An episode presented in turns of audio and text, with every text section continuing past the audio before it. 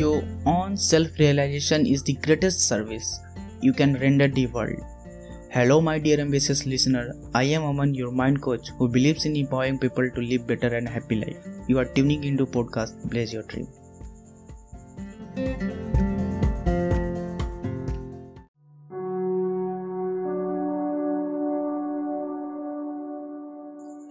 दोस्तों टैलेंट हम सब में होती है। बस फ़र्क ये है कि कोई इंसान अपने टैलेंट को पहचान लेता है और कोई इंसान उसे पहचानने में असफल हो जाता है। लेकिन टैलेंट हम में होती ज़रूर है।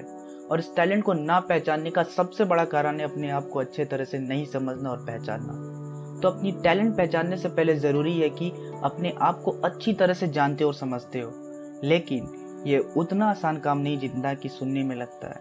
अपने आप को समझने का मतलब होता है ये पता होना कि मैं कौन हूँ।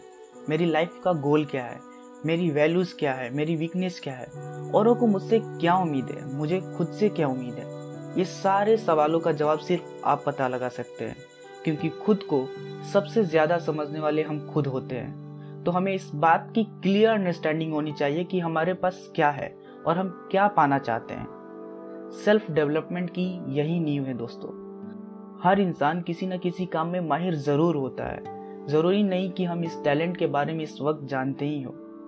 हर किसी को हर काम आता हो, ऐसा ज़रूरी नहीं। हमारी सबसे बड़ी कमी ये नहीं होती कि हम कोई काम नहीं जानते, बल्कि ये होती है कि हम सोचते हैं कि हमें सब कुछ आता है।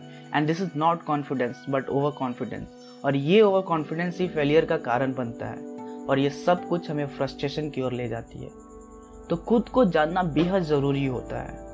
हम चाहे लीडर बन जाए, लोगों की ताकत और कमज़ोरी समझने लगे, लेकिन उससे भी मुश्किल और ज़रूरी होता है खुद को समझना।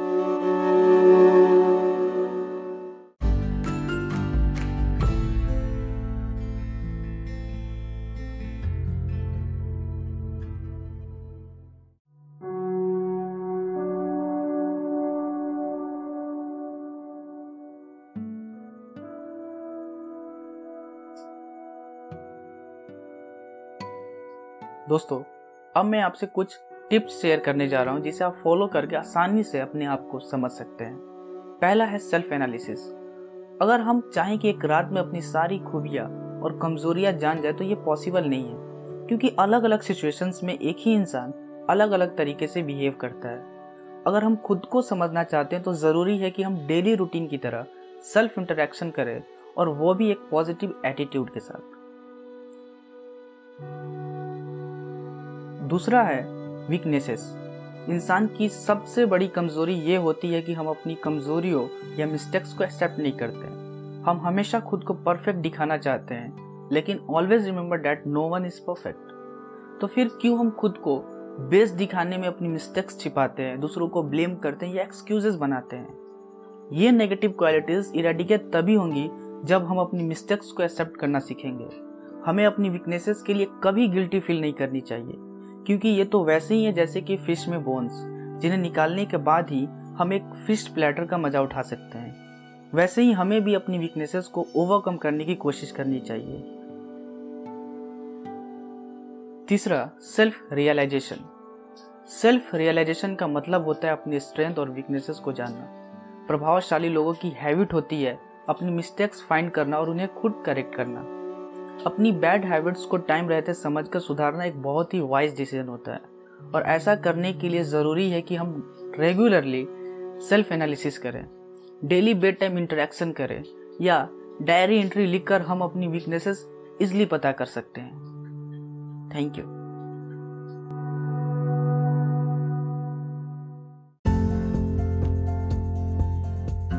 Cultivate this hammer and dynamite method in your habit. And share your feedback with me. If you liked it, then watch more interesting podcasts on Blaze Your Dream. Learn to discover and scan your potential each week on Wednesday and Sunday. Thank you.